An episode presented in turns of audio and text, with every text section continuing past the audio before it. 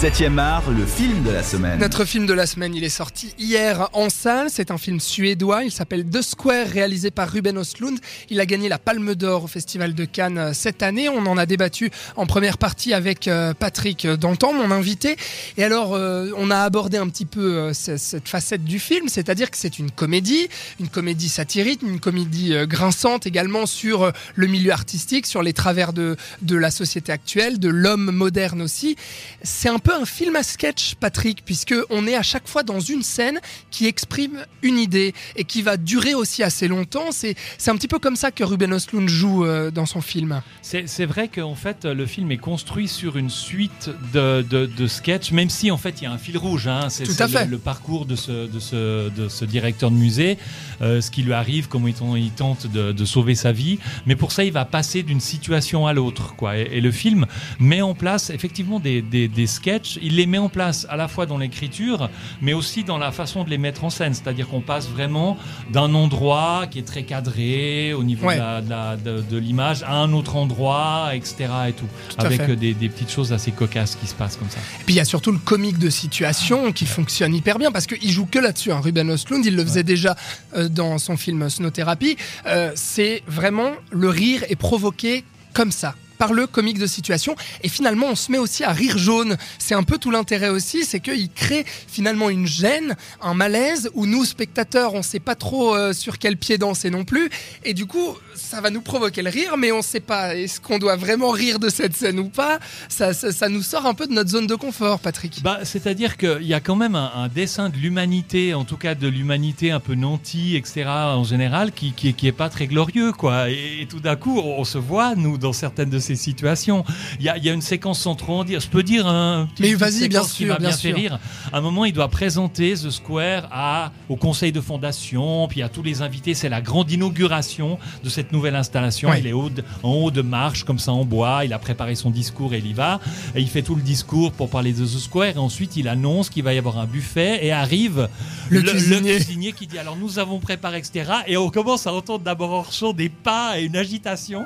et tout d'un coup, on, on, voit le cuisinier qui se met à hurler, qui dit Eh oh, ça suffit, vous maintenant. Et vous en, foutez de ma bouffe. Tout le monde s'en fout complètement de l'exposition de tout ce qui a été fait avant. Et tout le monde est en train de partir pour aller se précipiter sur le buffet, quoi. Tout à fait. Et voilà, ce, genre de situation euh, qui, m'ont bien fait euh, rire, mais qui sont pas très glorieuses, en fait. Bah, c'est ça, bah, pas très glorieux non plus. Moi, ce que j'adore, c'est alors il y a la scène de la capote, c'est-à-dire quand il couche avec la journaliste, à un moment, euh, elle, doit, elle lui demande de jeter le préservatif dans la poubelle qu'elle lui tend, mais lui refuse de jeter le préservatif parce qu'il a pas joui et du coup il a pas envie de lui montrer qu'il a pas joui.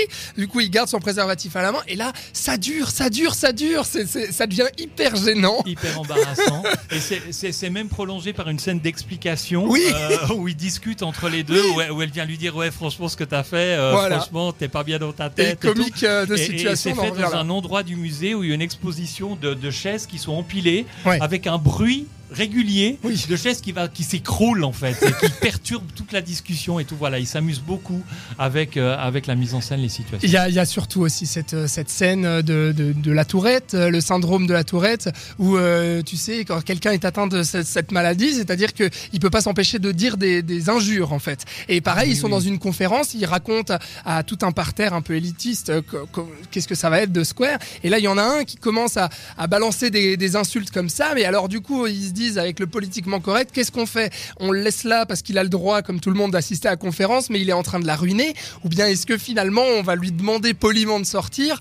Donc il y a aussi euh, toute euh, cette ambiguïté. Et ce qui est génial, Patrick, c'est que on l'a dit, pourquoi ça vaut une palme d'or? C'est parce que Ruben Östlund a, une mise en scène, un sens du cadre qui est absolument génial. Tu l'as dit tout à l'heure, le champ et le hors-champ, c'est-à-dire ce qu'on voit euh, dans le cadre à l'écran, dans le plan qu'on voit, et ce qu'on ne voit pas. Et il travaille là-dessus avec le son, avec euh, les personnages qui rentrent dans le cadre, qui en sortent, souvent avec des plans fixes. Enfin, c'est assez génial. Hein. Ouais, et puis ce qui est intéressant ici, c'est qu'aussi la, forme euh, prend vraiment euh, va, se met en liaison avec l'histoire, c'est-à-dire que l'histoire se passe dans un musée, enfin euh, prend comme point de départ un musée d'art contemporain.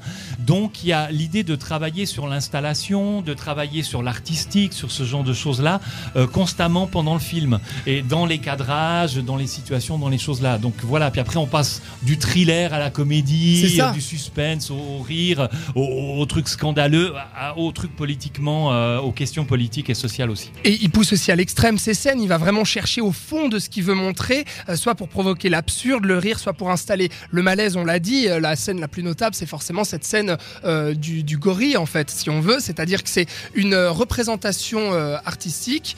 Il y a des, des tablés de, riches qui sont là pour voir une exhibition, en fait.